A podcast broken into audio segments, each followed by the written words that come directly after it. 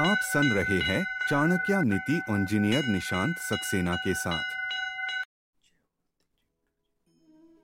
नमस्ते, मेरा नाम है निशांत सक्सेना।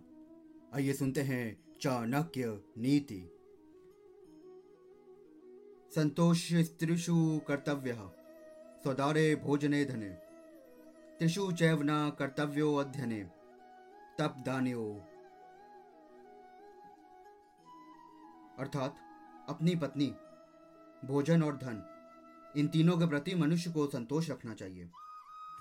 परंतु विद्या अध्ययन तप और दान के प्रति कभी संतोष नहीं करना चाहिए।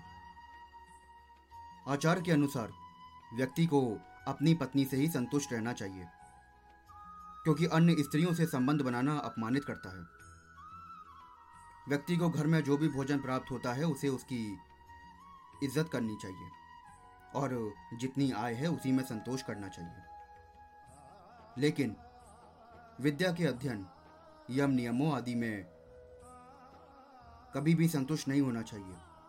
अर्थात, व्यक्ति जितना अध्ययन करेगा, उसका ज्ञान उतना ही बढ़ेगा।